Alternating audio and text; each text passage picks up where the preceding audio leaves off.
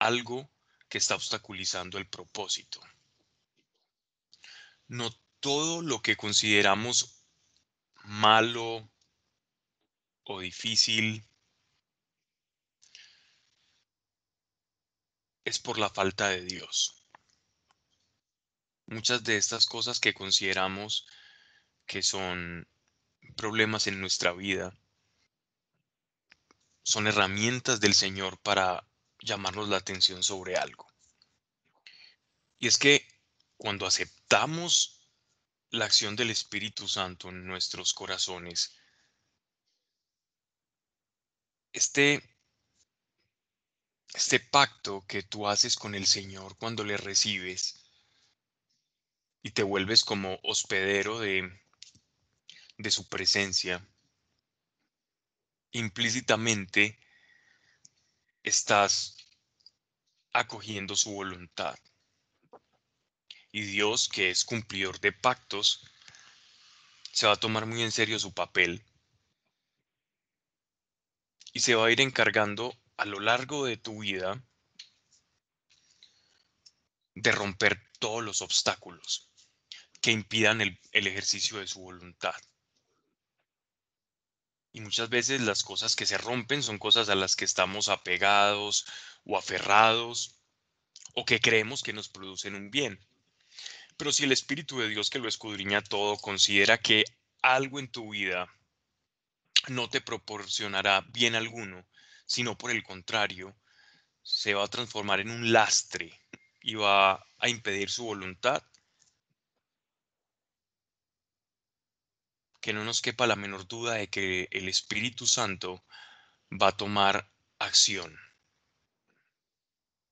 y va a tratar y a lidiar con ese problema. Y podemos estar pensando que quizás nuestro, nuestra necesidad es, es otra cosa diferente. Y toda la intención de nuestra oración, enfocarla hacia aquello que consideremos que necesitamos. Pero el Espíritu Santo, para procurar esa verdadera libertad interior que necesitamos para poder ser usados por el Señor, atenderá primero lo que Él considere que necesitas ser removido. Y eso hace parte de esta economía, de este juego, de esta dinámica en la cual el Espíritu Santo va perfeccionando nuestro carácter y nuestro corazón. Y si una y otra vez caemos y no queremos entender, Dios tiene toda la eternidad para lidiar con sus hijos. Dios no se impacienta y una y otra vez comenzará con nosotros. Pero su espíritu siempre estará procurando eliminar cualquier cosa que nos esté afectando en procura de su voluntad.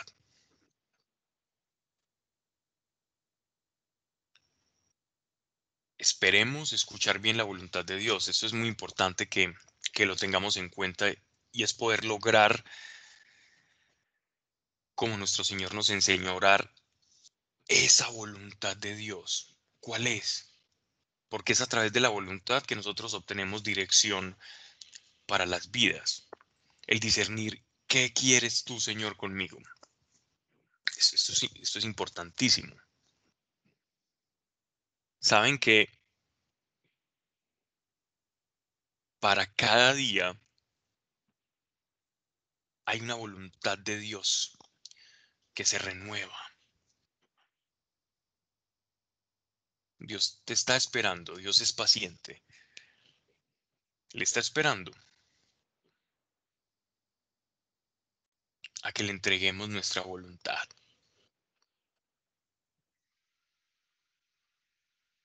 No idealices una relación con Dios, conócelo. No esperes cosas de Dios. Conócelo y sabrás que te va a entregar Él, que te puede ofrecer. No esperes cosas de Dios sin conocerlo. Busca conocerlo.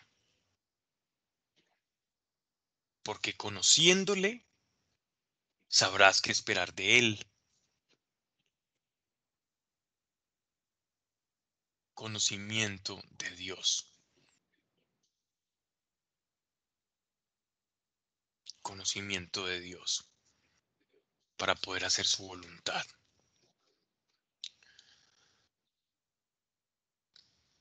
No todo lo que nos ocurre que consideramos malo lo es entonces, sino que puede ser una herramienta del Señor para remover cosas que no están bien, para sanar. A veces en los procesos de sanación que vemos en las personas que llegan al grupo, es, normal que en ese proceso de, de sanación coexistan esa sensación de, paz y momentos de dolor, porque cuando yo revivo cosas eh, del pasado que no han sido suturadas, es inevitable que a, que a través de todos esos recuerdos experimentemos dolor. El dolor de, de no ser quienes en realidad queremos ser. El dolor de no vernos completamente sanos y y pretender tener ya esa imagen de Cristo completamente forjada y desarrollada en nosotros, en nuestro interior, y sentir que no le estamos respondiendo a Dios. Eso es muy normal. Que en todo proceso de sanación haya dolor. Pero considera este dolor como algo ínfimo, muy pequeño, en proporción a la paz y a la sanidad que vas a recibir. Y ese dolor a veces nos conviene, porque a través de ese dolor que pasamos en esas situaciones difíciles, es que tú vas a poder comprender el dolor del semejante. Jesucristo es nuestro sacerdote, no porque tenía vestiduras blancas, inmáculas, sacerdotales, porque si nos fijamos en la genealogía de nuestro Señor, vemos que Él descendía de la tribu de Judá. Y la tribu de Judá no pertenecía a la casta sacerdotal, sino Leví. Los levitas, los descendientes de Leví, por aquel pacto de Dios con Aarón, fueron los que crearon el sacerdocio. Pero nuestro Señor, en su linaje de la carne, no provenía de la tribu de Leví, por lo tanto, para los judíos, y de hecho era un argumento en contra de la predicación del Evangelio, precisamente que, la, eh, que nuestro Señor no había nacido de casta sacerdotal, sino de Judá, que era una tribu diferente, era una tribu con más guerreros que sacerdotes, que no podían ser sacerdotes. Entonces nos preguntamos, así como le objetaban al apóstol Pablo en sus predicaciones. ¿Y por qué nos dices tú que Jesús de Nazaret es sacerdote cuando ni siquiera nació de la tribu de Leví, sino que viene de la tribu de Judá? Y es que no entendían el concepto de sacerdote. Pablo hace una alusión a él en la carta a los hebreos,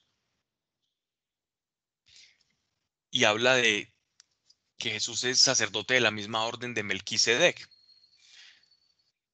Pero saliéndonos un poco de ese, de, de ese contexto, lo que hace a nuestro Señor ser nuestro sumo sacerdote, y esto es aquí lo importante, es que se identificó contigo. Es que Dios, siendo espíritu, se hizo hombre.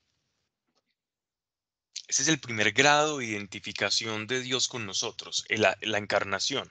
Cuando se hace hombre, Él está asumiendo tu identidad humana. Aparte de eso, en su pequeñez y en su fragilidad humana, padece hambre, sueño, sed, dolor, tormento, angustia, traición,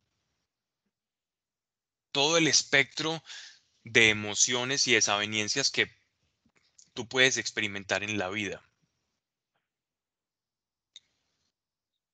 Y este y esto representa su gran identificación con el hombre, porque no solamente tomó una figura humana de un hombre perfecto que hacía milagros, sino que adoptó también el sufrimiento humano, el problema humano. Y si, por si fuera poco, aún va más allá y asume nuestro mayor problema y es el pecado. Él toma tu pecado, tu desobediencia, tu deshonra ante tus padres, las veces que has maldecido, que has maldecido el nombre de Dios, todas tus mentiras,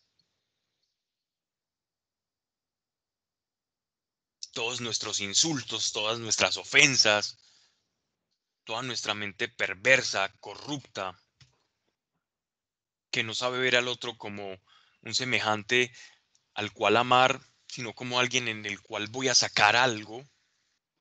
Todo eso lo tomó el Señor. Toda esa basura humana la tomó el Señor sobre su propio lomo. Y ese ya es el grado de identificación más completa que alguien puede tener. Y lo llevó hasta la muerte. Es por eso que Jesús no solo porque ya tenía el derecho dado por Dios, así como Melquisedec, aquel personaje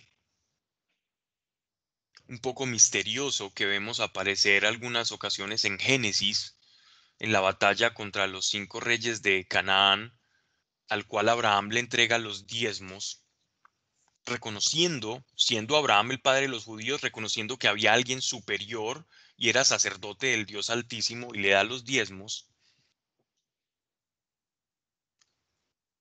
aunque Jesús podía ser sacerdote del Dios Altísimo, porque había sido designado por Dios y no por un linaje carnal, él tomó el derecho y se ganó el derecho en su humanidad de ser nuestro sumo sacerdote, porque se identificó no solamente como aquel que ofrece el sacrificio, sino que se identificó con el animal sacrificado. Sacerdote y sacrificio al mismo tiempo. Y es por esto que Él se gana ese derecho a ser nuestro sumo sacerdote, porque se identificó con nuestro dolor. Y nosotros tenemos ese sacerdote en el cielo.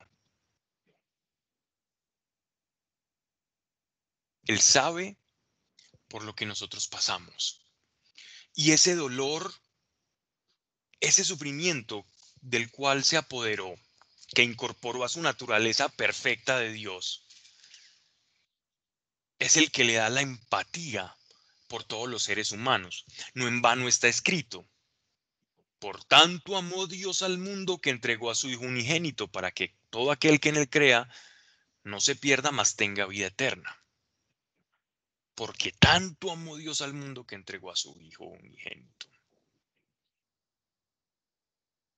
Ese, esa empatía, ese condolerse con el ser humano, se ganó cuando ese dolor lo pudo incorporar a sí mismo para trascenderlo y poder sanar nuestras heridas. Entonces miren cómo todo dolor, todo sufrimiento,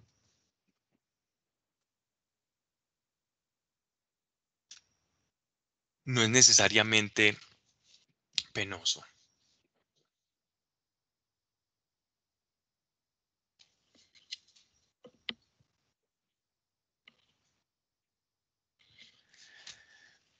Pregunto si me están escuchando en este momento que acabo de leer un mensaje. Pablo, sí, yo estoy escuchando bien. Estaba aquí escribiéndole a Adriana para que me diga por el interno cómo le podemos ayudar. Ok, gracias. Por eso es, es importante que tengamos en cuenta que el dolor y el sufrimiento son parte de un plan mayor. No confundir el sufrimiento con la resignación.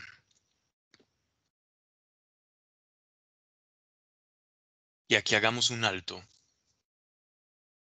porque hay ciertas formas de concebir la, el Evangelio en el cual parece que no se nos está contando una buena noticia, sino todo lo contrario.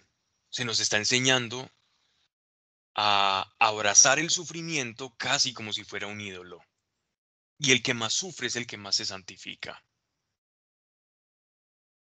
Y esto es pervertir el mensaje del Evangelio.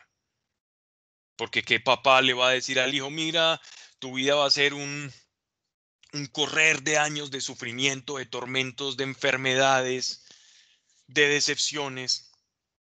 Mira qué buena noticia te traigo. Ah, y después cuando ganes mucho sufrimiento, entonces te haré un premio mayor. es que precisamente hay muchas concepciones de la fe, distorsiones del Evangelio, que nos ofrecen resignación. Si por un lado hay un extremo de aquellos que solo predican el Evangelio como prosperidad, en la otra arista encontramos aquellos que solo predican el sufrimiento y la resignación como motores de la santificación.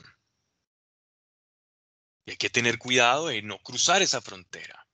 Aquí estamos hablando que el sufrimiento puede ser una herramienta que Dios, considerándola en tu vida, permita para que tu carácter sea formado, así como el oro en el crisol. Pero el crisol no es el fin puede ser un medio. Y en esto tenemos que ser cuidadosos. Porque cuando el apóstol dice que vamos de victoria en victoria, una victoria no es de enfermedad en enfermedad, de dolor en dolor, de depresión en depresión. Y como quien más acumule esto, entonces va a ser más agradable a los ojos de Dios. Así pues que el Señor, que entiende nuestra realidad, nos dé sabiduría para que le conozcamos y no idealicemos al Señor, sino conociéndole, vamos a saber qué esperar de Él. Ahí está el secreto de todo lo que estamos diciendo. Y sabrás conociéndole que hay cosas que está permitiendo en tu vida para retirar cualquier impedimento para que Él haga su voluntad. Ya lo hablábamos cuando em, leíamos sobre el profeta Jonás y la ballena. Así que, no siendo más, vamos entonces a pedirle a Dios que todo lo que digamos acá sea conforme a su voluntad, ni una coma, ni una letra se escape de su agrado y sea todo esto en el nombre de Jesucristo nuestro Señor. Continuamos con la lectura de la carta del apóstol Pablo, segunda a los que estaban ubicados en Corintio. Íbamos en el capítulo 1, versículo 18.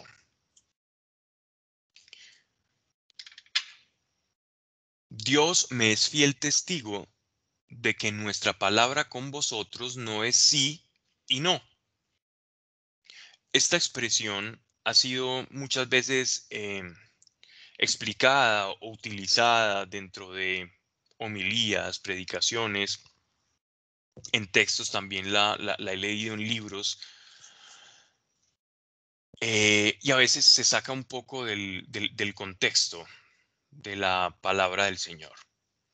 Si bien muchas veces cuando estamos predicando podemos tener ciertas libertades con la palabra, como lo que nos atañe hoy es precisamente darle el contexto a lo que cada palabra tiene dentro de la exposición del apóstol, atendiendo a la historia, al momento en el que le está escribiendo, a quiénes les está escribiendo, por qué les está escribiendo, en qué idioma incluso les está escribiendo, eh, ir entendiendo y matizando las palabras para ver cuándo se sacan de contexto o cuándo simplemente están teniendo un valor, eh, perdón, cuando tienen un valor estricto a la palabra o cuando eh, simplemente se están utilizando para, para predicar o hacer una ilustración, una, una ampliación en medio de una charla que estemos dando.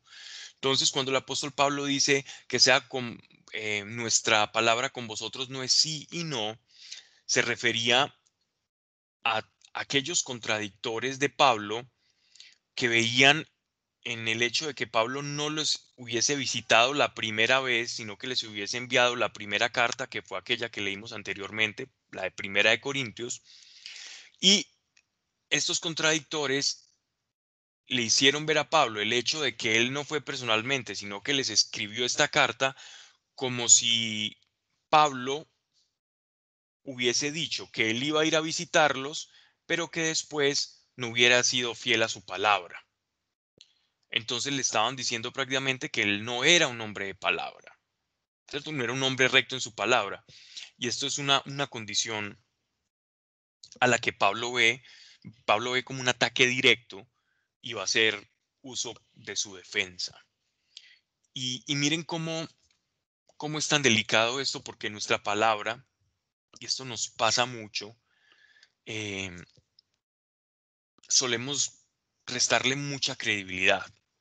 Nos pasa, a mí me pasa frecuentemente por, por olvido porque tengo eh, o, muchas conversaciones o cosas de esas y no puedo, no puedo seguir a veces el hilo. O, me toca responder un mensaje días después o me ocupo de algo y estoy tan absorto en lo que estoy haciendo que después recuerdo que alguien me había escrito y podemos ofender a las personas así. Y nuestra palabra quedar en entredicho. Y, hay que tener cuidado con esto. Lo digo primeramente porque me suele ocurrir a menudo. Y, y no se siente bien. Que tú quieres que tú sí sea sí y que tú no sea no. Y darle valor a tu palabra porque tu palabra es un reflejo de quien tú eres. Anteriormente, los contratos se hacían de palabra, eran muy frecuentes. De hecho, si vemos en, la legislación colombiana, eh, los contratos de palabra todavía son, tienen, tienen validez. Cada vez es más difícil sustentarlo en el derecho moderno, pero anteriormente sí que tenían validez. Y si nos vamos al pueblo judío, la palabra representaba algo completamente unido a quien eras tú. Tu palabra era un documento, era tu firma, ya que el nivel de analfabetismo era del 99%. Solamente un grupo selecto de personas gozaba de saber leer y escribir. Y si acaso algunos que sabían leer y escribir no tenían el material para hacerlo porque era muy costoso. Entonces ya se pueden imaginar las circunstancias del mundo antiguo en el que la palabra tenía que ser mucho más seria la manera en la que la expresábamos, la, forma en la que hacíamos contratos, en la que se hacían los contratos, perdón. Porque no había otra forma. Entonces a una persona atacando su palabra era directamente ir en contra de su identidad. Y esto es precisamente lo que algunos de la iglesia de Corinto están haciendo con el apóstol Pablo. Le han venido atacando sobre su palabra de que quería ir, que iba a ir, pero que luego les había escrito una carta y no había ido. Entonces por eso dice él, verso 18, Dios me es fiel testigo de que nuestra palabra con vosotros no es sí y no. O sea, no es ambigua. Porque el Hijo de Dios, Cristo Jesús, que os hemos predicado, yo, Silvano y Timoteo, no ha sido sí y no, antes ha sido sí. Silvano es este mismo que leemos en Hechos de los Apóstoles como Silas.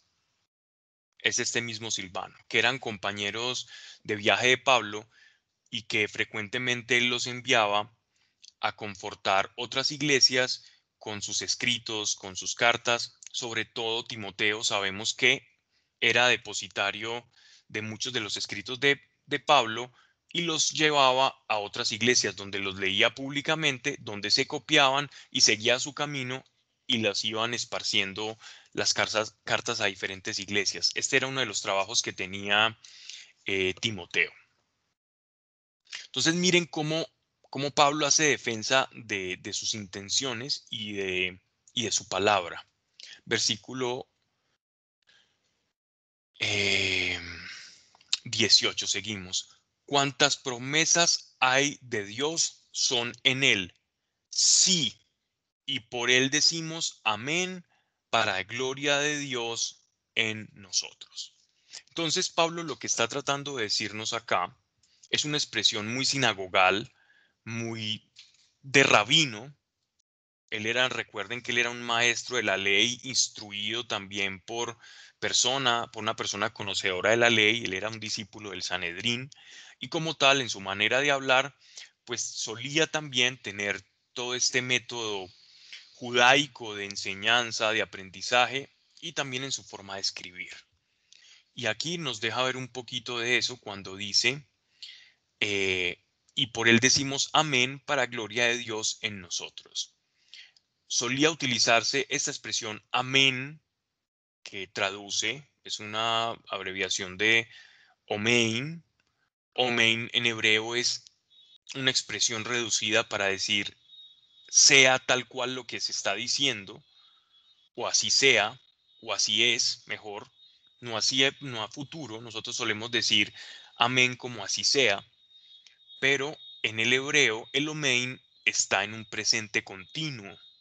Quiere decir que cuando decimos amén, lo más indicado o para ser más precisos, es así es, no así sea, porque hay amén que es y no ha de ser, es decir, no está sujeto al tiempo. El hecho de que nosotros somos hijos de Dios y repetir así sea no tiene ningún sentido porque ya somos hijos de Dios y no está sujeto al tiempo. Si tú eres ya hijo de Dios, ¿para qué utilizas un, verbo a futuro o una expresión, una afirmación hacia el futuro? cuando ya lo eres. Es lo mismo que se, que se utiliza eh, desde el hebreo, por ejemplo, cuando, cuando Dios está, le habla a, Jacob, eh, perdón, perdón, cuando Dios le habla a Abraham y le dice eh, que le sacrifique, sacrifique a Isaac y va Isaac camino la cúspide de la montaña y salta una expresión maravillosa de boca del mismo Abraham y es Dios provee. Dios provee, refiriéndose a un cordero, a un carnero que Dios le había proveído para poder hacer el sacrificio en sustitución de su hijo. Ocurre lo mismo en este pasaje porque el tiempo en el que está es Dios provee. Un presente continuo. O sea, Dios siempre provee. No Dios proveerá. Dios provee.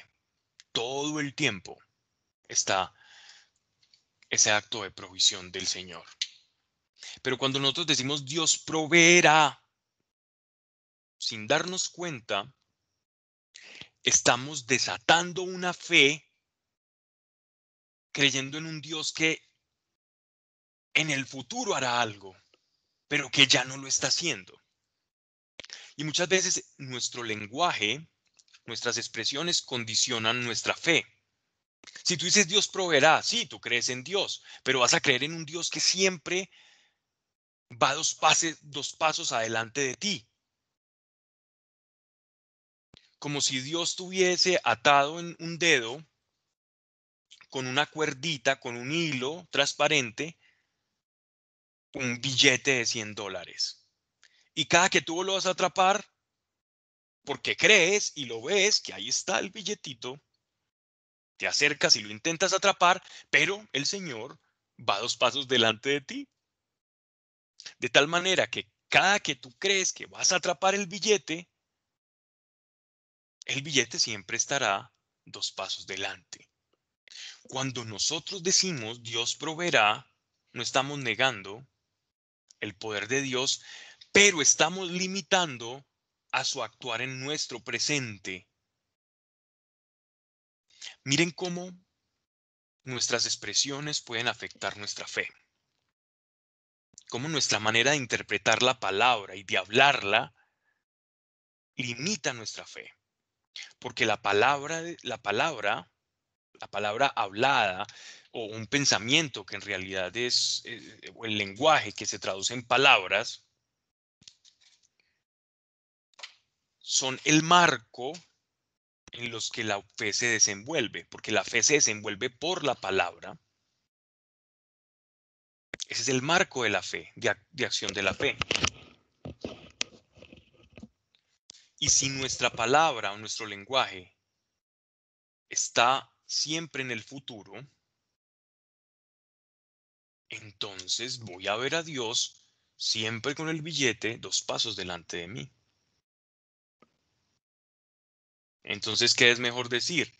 ¿Dios proveerá o Dios provee? Como nos enseñó Abraham. ¿O qué es mejor decir? Así es o así sea. La verdad es. Fue, es y será. Vemos otro ejemplo de este mismo em, presente continuo, cuando Dios le habla a Moisés por medio de la zarza ardiendo. Expresión muy enigmática, de hecho, para los judíos, que para nosotros a través de Cristo ahora tienen mucho significado, cuando Dios revela su nombre o mejor dicho, su manera innombrable de conocerse, de conocerse, de, darse a entender, de darse a conocer, perdón. Él dice, yo soy el que soy. Si queremos ser más exactos o más precisos desde el hebreo, sería, yo soy el que seré. Y de ahí sacamos el famoso Yahweh o Yahvé como nombre, como nombre de Dios. Pero en realidad no es un nombre como tal, sino que refleja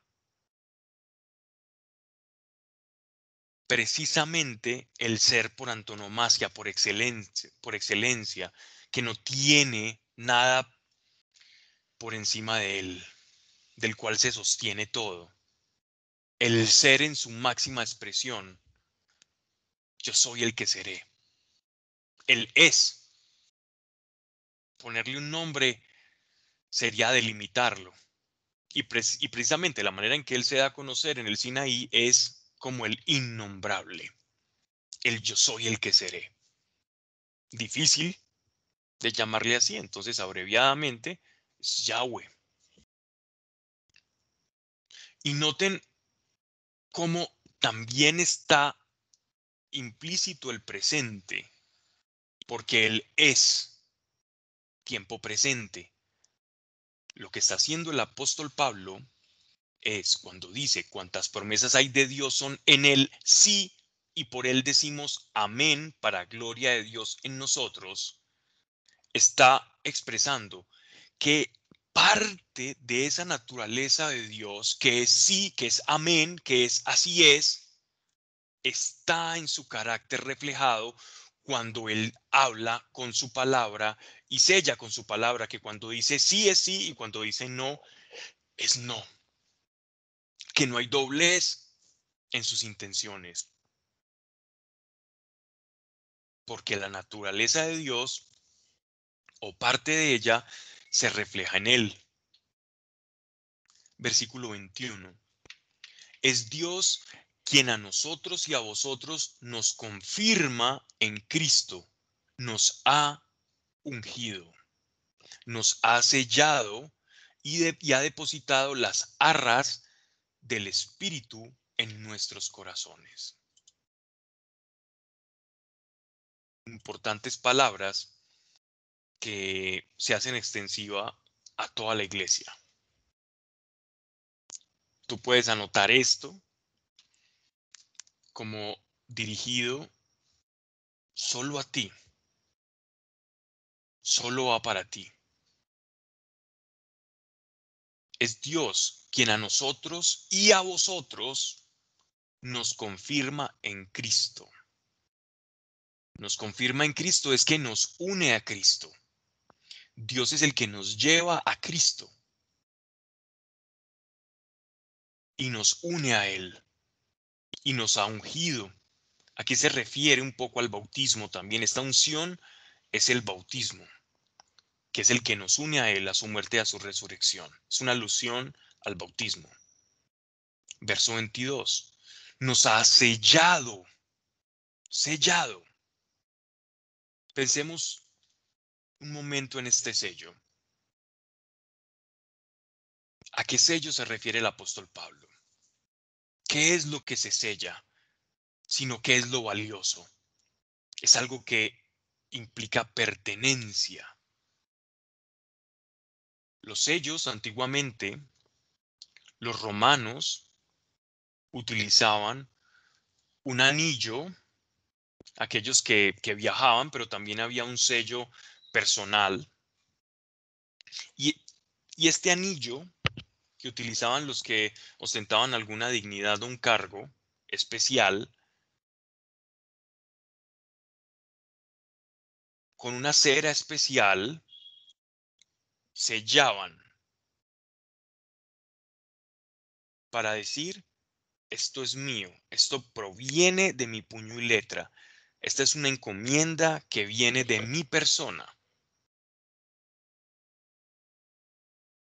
Por lo tanto, el sello garantizaba la propiedad y la autoría de una u otra persona quien ostentara ese sello, quien recibiera ese, ese documento, ese texto o ese artículo sellado, sabía por el sello a quien le pertenecía. Por lo tanto, nosotros hemos sido sellados y no nos pertenecemos entonces a nosotros, sino que llevamos el sello de Dios. Somos como mensajeros de Dios, porque cuando Él te sella, te está hablando el Espíritu que tú llevas, tú eres una carta, tú eres un mensaje de Dios para el mundo. Y llevas su sello.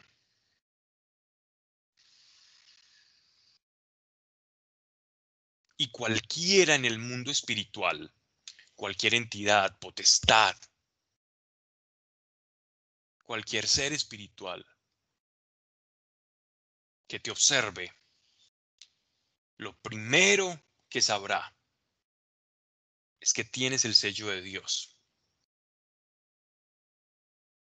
Y que para poderte abrir, poderte tocar, tiene que entenderse con aquel que puso ese sello.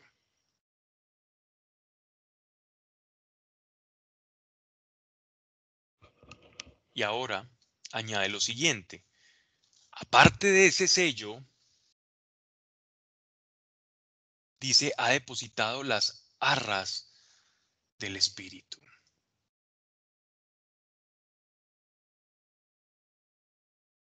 Arón, Arón en griego, significa eh, como lealtad, confianza, arras del Espíritu en nuestros corazones. el Espíritu Santo es garantía de que tú eres un ciudadano del cielo. Cuando tú recibes al Espíritu Santo, Dios te está garantizando el cielo. Pablo, pero ¿qué estás diciendo? Eso suena demasiado presuntuoso. Pero ¿cómo que el cielo? No, pues, yo cómo me voy a ganar el cielo, pero yo soy malo, yo soy pecador, yo hago esto, yo todavía pienso estas cosas, ofendo a Dios todo el tiempo, me arrepiento y vuelvo y me encamino y vuelvo y lo ofendo y vuelvo a arrepentirme y así, en un círculo vicioso. Pero por Dios, yo lo que menos me siento es merecedor del cielo. Pero ¿qué me estás diciendo tú aquí? ¿Cómo es posible que el Espíritu Santo es la garantía, son las arras?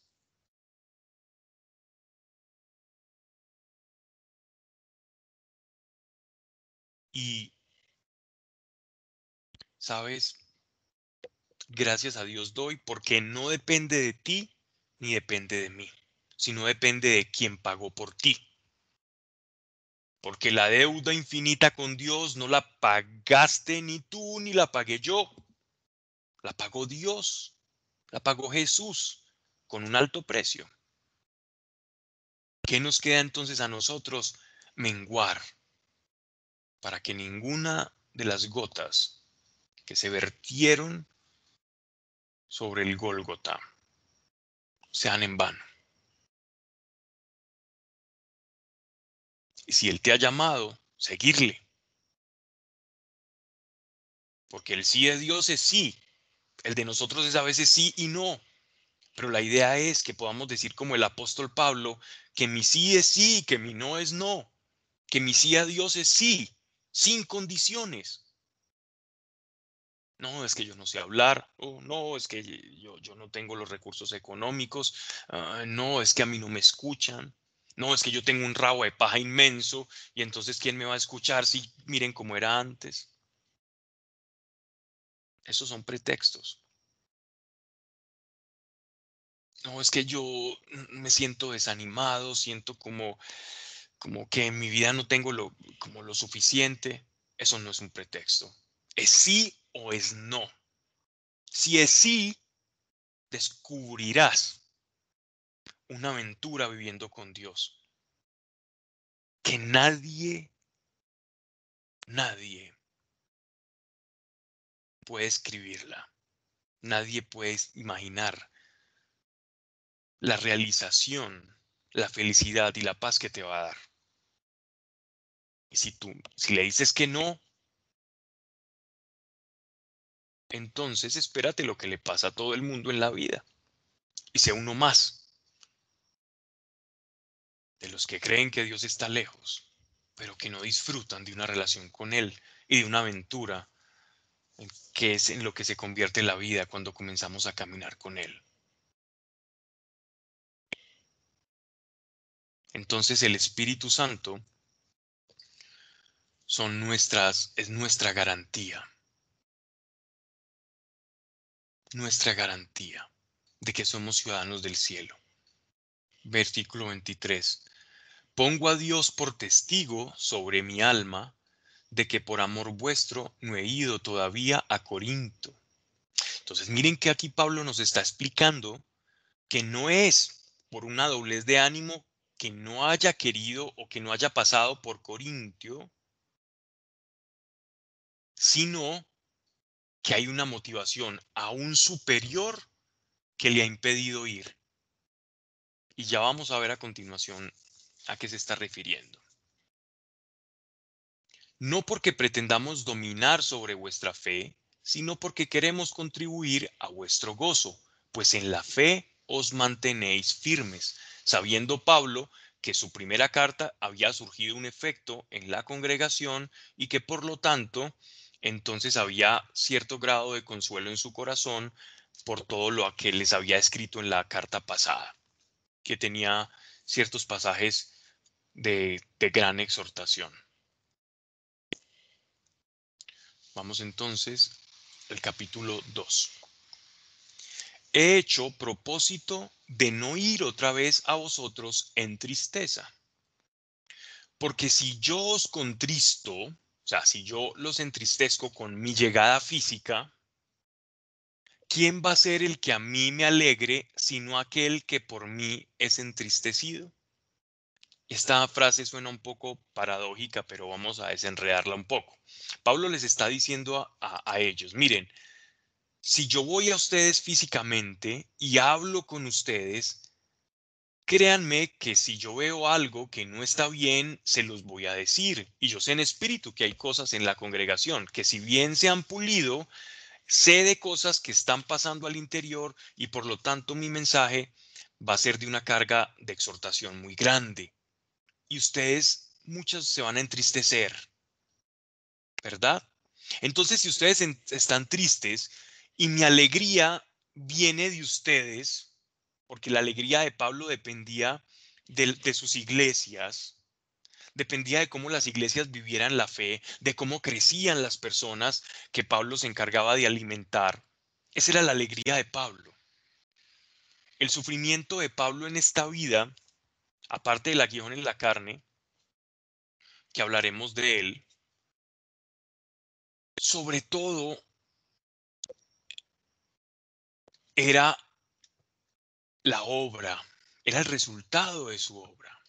Y si su obra son personas y ver cómo las personas comienzan a florecer, el no ver ese resultado, pues le traía mucho dolor al corazón del apóstol porque era mucho invertido en ellos. No quede de todo lo que el Pablo invirtió, porque invirtió su vida, pero había algo más grande invertido en cada uno de ellos y en cada uno de ustedes, que es la sangre de Cristo. Es una gran inversión. La inversión que hay en ti tiene un potencial infinito que nos lleva a la vida eterna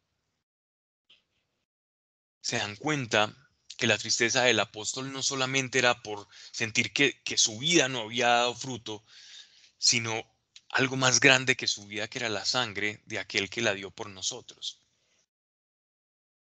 Entonces, por eso esta expresión emotiva y, y paradójica del apóstol. Verso 3. Y esto mismo os escribí para que cuando vaya no tenga que entristecerme de lo que debiera alegrarme es decir, que ver, verlos a ellos prolijos, eh, sabios, entendidos, creciendo en la palabra de Dios, en coinonía y en amor, confiado en todos vosotros, pues mi gozo es también el vuestro. Os escribí en medio de una gran tribulación y ansiedad de corazón con muchas lágrimas.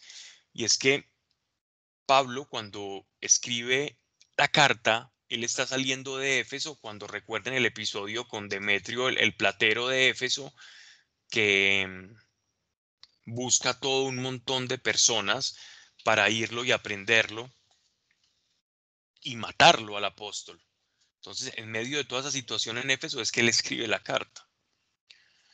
No para que os entristezcáis, sino para que conozcáis el gran amor que os tengo. Si alguno me contristó, porque aquí ya Pablo nos está hablando, abriendo un poco su corazón, y es que Pablo resultó ofendido por alguien de, de la misma congregación de la iglesia. Y respecto a este pasaje, pues hay algunas especulaciones. Hay quienes dicen que quien ofendió al apóstol Pablo es aquel que estaba en unión con su madrastra, em, pero por el contexto no parece que sea, esta, eh, sea este el caso. Entonces, sabemos que hubo un, Pablo ofendido por algo. También sabemos que habían ciertas personas que em, fraudulentamente intentaban convencer a los de la iglesia que Pablo no era realmente un apóstol, que no tenía las credenciales que lo validaban como apóstol de Jesucristo, como comisionado del Evangelio.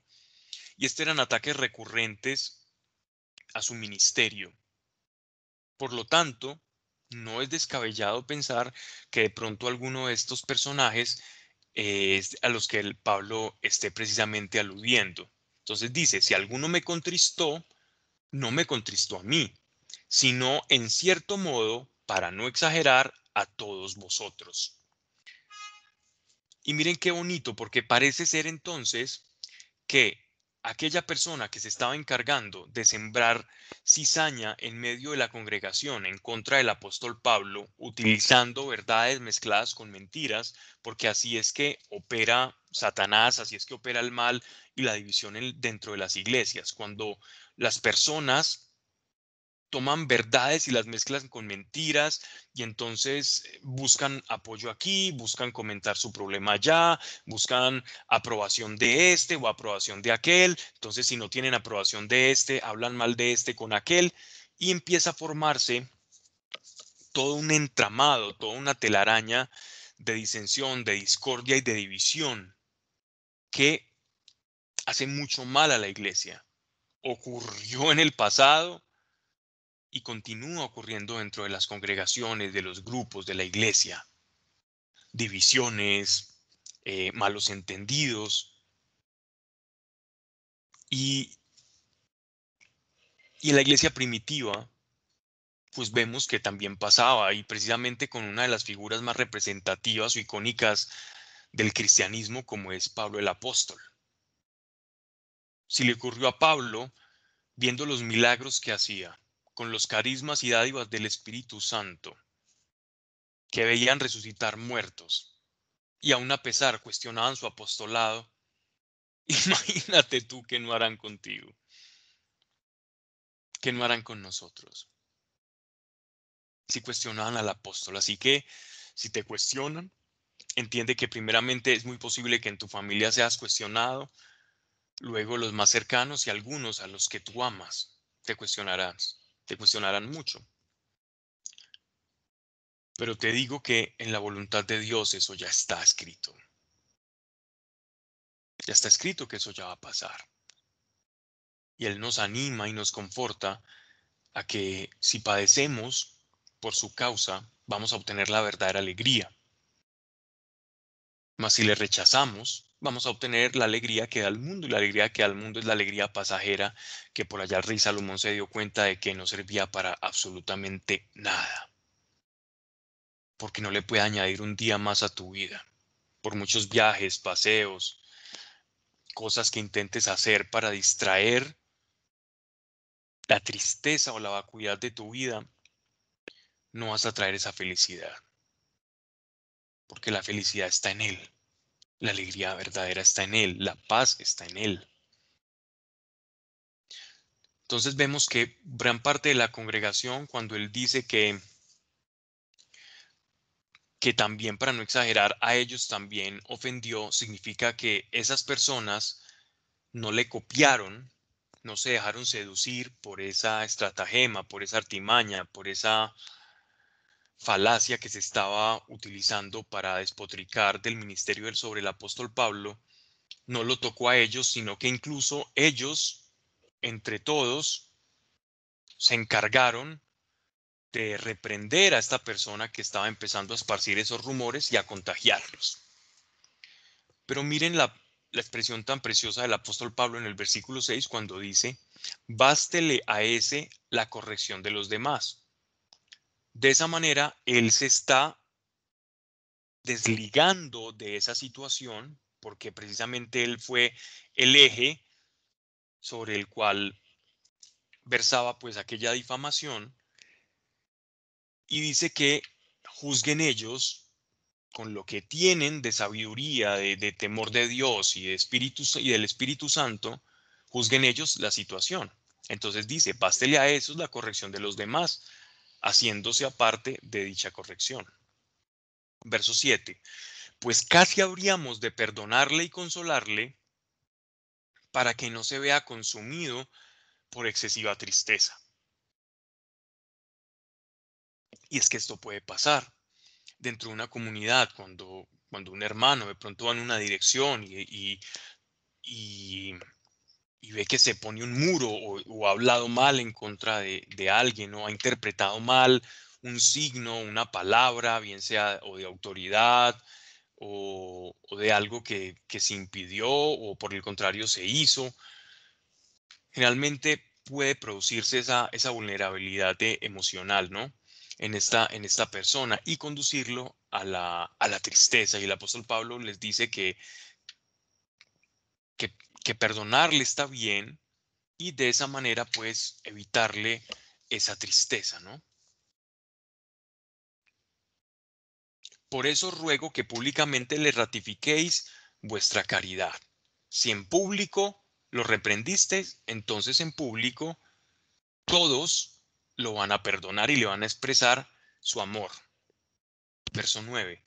Pues para esto os escribí, a fin de conocer vuestra virtud y vuestra obediencia. Y al que vosotros algo perdonéis, también le perdono yo, pues lo que yo perdono, si algo perdono, por amor, por amor vuestro lo perdono en la presencia de Cristo, unido a Cristo, para no ser víctimas de los ardides de Satanás, ya que no ignoramos sus propósitos. Atención a esto porque aquí en el versículo 11 se nos alerta a, a la falta de perdón y de concordia cuando no hay perdón, cuando quedan cabos sueltos, cuando no hay claridad, cuando no hay veracidad, entonces es un campo de acción que le estamos dando al enemigo de las almas, a Satanás. La falta de perdón es una herramienta utilísima en las manos de Satanás. Es un arma que nosotros le damos. Toma el mazo y dame el golpe. Toma el arma y quítame todo el dinero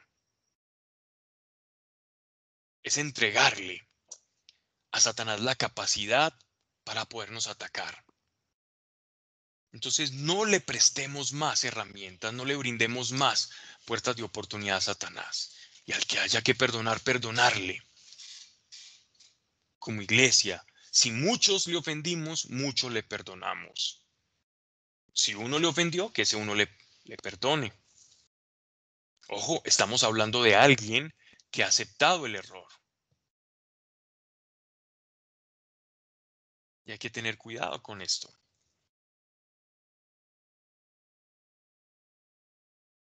Verso 12.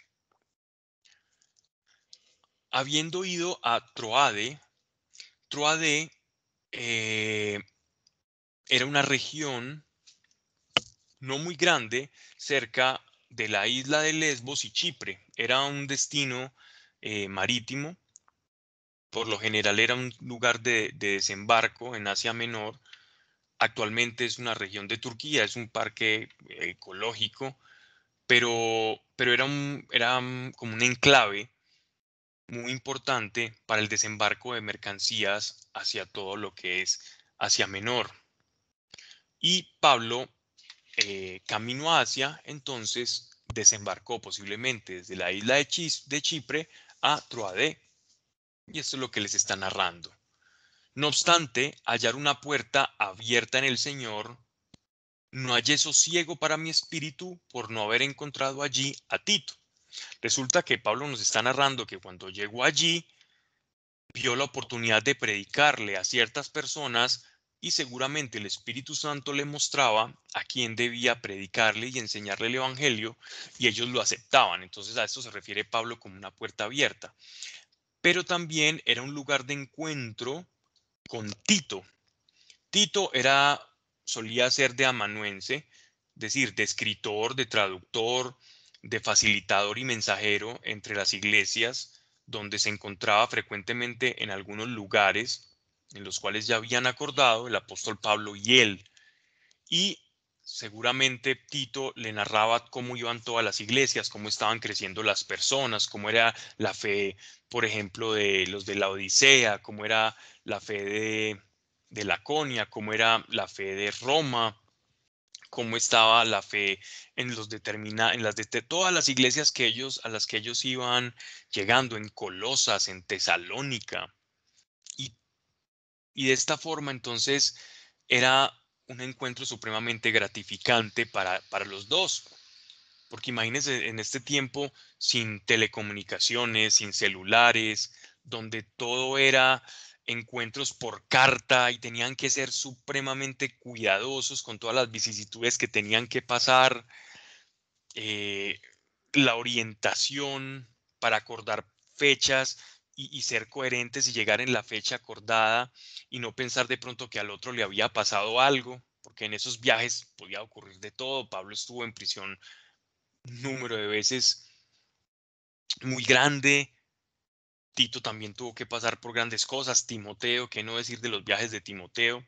Y en general todos los evangelistas y apóstoles de la iglesia primitiva pues pasaban por este tipo de circunstancias. Y, este reencuentro en esos lugares claves y acordados para, para, poderse comunicar las cartas y desatrasarse, como decimos vulgarmente, pues eran muy gratificantes. Y por eso Pablo dice que no hallé sosiego para mi espíritu por no haber encontrado allí a Tito. Habían quedado de, de, de encontrarse allí, pero parece que Tito se había retrasado. Dice, Tito mi hermano. Y despidiéndome de ellos, o sea, de aquellas personas que él estaba evangelizando, entró a de partí para Macedonia, o sea, más hacia el centro, donde posiblemente ya venía Tito, o sea, Macedonia era un punto en el que, viendo que eh, Tito no había llegado a Troade, entonces él iba a salir al alcance de Tito hacia Macedonia, en un, en un, punto en el que él sabía que él tenía que pasar. Seguramente tenían personas allá eh, donde se podían hospedar y donde iban a confluir. Verso 14. Sean dadas gracias a Dios que en todo tiempo nos hace triunfar en Cristo y por nosotros manifiesta en todo lugar el aroma de su conocimiento. Pablo se está viendo a sí mismo y a, y a, Timoteo, a Tito, a los apóstoles y a todos los que predican el Evangelio como si fuesen una suerte de incienso de inciensario en el que ellos son el incienso, que el incienso es la palabra de Dios, es el Espíritu Santo, lo que llevan ellos, ellos como incenciarios llevan a Cristo dentro suyo, y cuando esparcen, cuando hablan el Evangelio, es como si se estuviese ventilando aquel incensario y ese aroma de la salvación, del Espíritu Santo que se va proyectando y se va extendiendo a todas las personas que escuchan el mensaje de la salvación, van recibiendo ese olor grato como aquel que huele ese incienso, esa resina vegetal eh, de aroma agradable a Dios. Que también en el Apocalipsis vemos que el incienso representa la oración de todos los santos que sube, que asciende hacia el cielo como un olor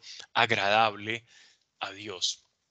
Entonces, en este caso, el olor agradable a Dios es el mismo evangelio que predican sus incenciarios favoritos, que son los apóstoles. Porque somos para Dios el buen olor de Cristo, en los que se salvan y en los que se pierden. En estos olor de muerte para muerte, en aquellos olor de vida para vida. Y para esto, ¿quién es suficiente?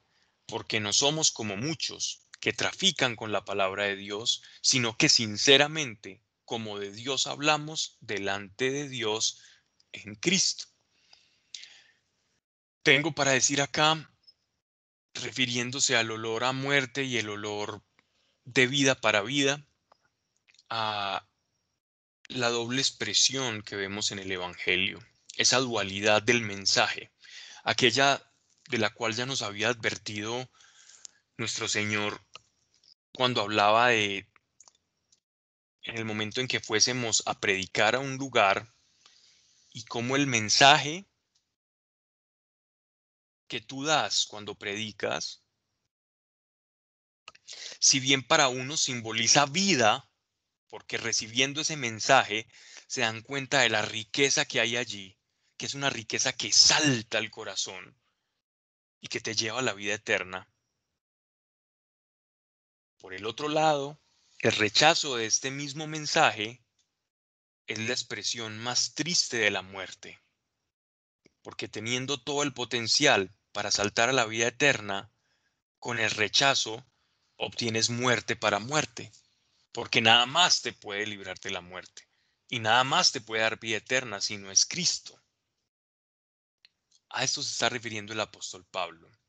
Y también al final hace alusión a aquellos predicadores o tramadores que utilizan el Evangelio como una mercadería. Son mercaderes de la fe.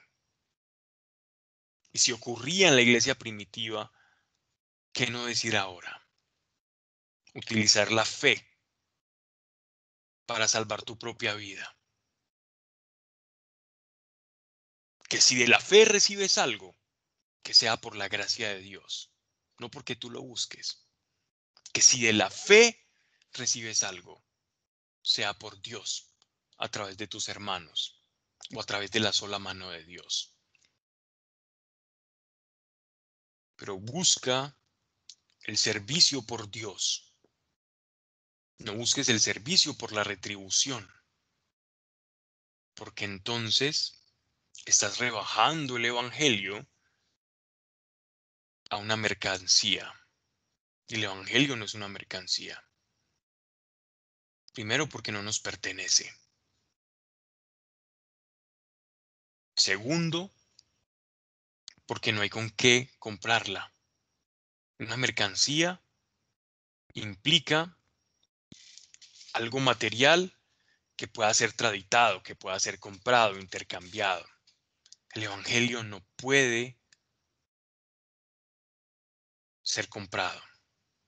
El Evangelio solo puede ser donado porque no hay con qué pagarlo. No, no hay. Y a esto se refiere el apóstol. Verso 3. Voy a comenzar de nuevo, perdón, eh, capítulo 3, voy a comenzar de nuevo a recomendarme a mí mismo o necesito como algunos de cartas que nos recomienden a vosotros o en que vosotros me recomendéis. Esto es una una forma irónica en la que el apóstol Pablo se está refiriendo posiblemente a aquellos detractores de los que hablábamos en el capítulo anterior que iban en contra de su apostolado, que para poder llegar a la iglesia de Corintio llegaban con ciertas cartas de recomendación. Y estas cartas de recomendación eran muy usuales en la época porque eh, nadie sabía quién era quién. Sin medios de comunicación, eh, tranquilamente podían llegar falsos profetas o, engañadores del judaísmo pretendiendo que iban a librar a los cristianos de la herejía de, de, la resurrección de Cristo o alguna cosa semejante y se infiltraban dentro de las iglesias para hacer proselitismo y atacar la fe y atacar la gracia y devolver al punto en el que estaban antes, que era la ley. Y a los que no tenían la ley, pues entregarles ley. Entonces no, nos extrañemos de la ironía del apóstol cuando dice lo de las cartas de recomendación. Versículo 2. Mi carta sois vosotros mismos, o sea, lo que ustedes han recibido de mí, mi predicación, mi enseñanza, el Espíritu Santo que les he transmitido directamente por encargo del Dios Altísimo, es mi carta de presentación en ustedes o es que tienen que conocer esto o tienen que conocer lo otro. Mi carta de presentación es mi enseñanza y lo que la enseñanza y la transferencia del Espíritu Santo a ustedes haya hecho en sus corazones. Si me quieren presentar, preséntenme como aquello que ustedes son, porque compartimos un lazo que nos une y es Cristo. Así que yo los presento a ustedes a Cristo y ustedes me presentan a Cristo. Esta es la expresión que nos está tratando de dar acá. Mi carta sois vosotros mismos, escrita en nuestros corazones, conocida y leída de todos los hombres, nuestras obras. Pues notorio es que sois carta de Cristo, expedida por nosotros mismos, escrita no con tinta, sino con el Espíritu de Dios vivo, no en tablas de piedra, sino en las tablas de carne que son vuestros corazones. Esta ironía nos hace ver qué tipo de atacante era aquel al cual Pablo le estaba arrojando esta diatriba, esta ironía, y es precisamente un judaizante con cierta autoridad, cierta influencia y reconocimiento dentro de algunas iglesias que había ganado e infiltrándose a través de cartas de recomendación, había llegado a tocar las mentes de algunos de los personajes de Corintio. Y por esto Pablo les dice que yo no vengo a ustedes a enseñarles la ley, ni les vengo a decir que tienen que cumplir la ley, sino que por medio del Espíritu Santo, no en tablas de piedra, sino en tablas de carne, Él ha escrito en sus corazones. No es, no les vine a enseñar ley, ni un decálogo, ni ustedes tienen que hacer esto y dejar lo otro. Vine a darles el Espíritu Santo para que en esa relación viva, íntima, ustedes puedan manifestar su fe. Y en esa manifestación de la fe, los demás conocerán que ustedes están unidos a Cristo y que alguna vez me escucharon. Qué preciosas palabras para, para hacer su defensa las del apóstol. No solamente cargadas de, de sabiduría, astucia, sino de, una claridad y una espontaneidad en la forma en la que él se refería y diferenciaba la carne del espíritu. Voy a dejar acá, porque sé que en, en este versículo 4 hay, hay algo interesante y es que vamos a entrarnos en, en, el concepto de la ley y la gracia, si bien ya hemos hablado mucho y andado mucho en otras cartas, es, es, es algo que tiene tanto contenido y, podemos aprender tanto que vamos a, a dejarla para darle paso a las oraciones.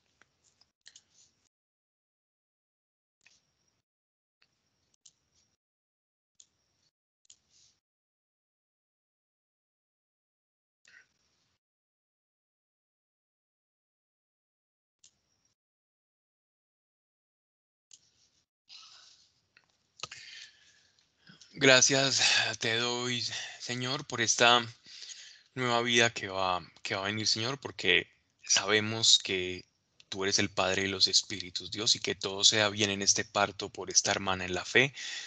Gracias, Dios, porque tu mano poderosa esté allí, Señor, en esta sala, en este lugar.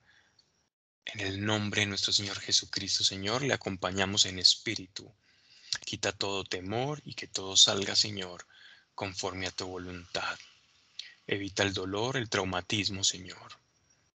Y paz, Señor, para esta chica, Señor, y su madre, para esta hermana en la fe.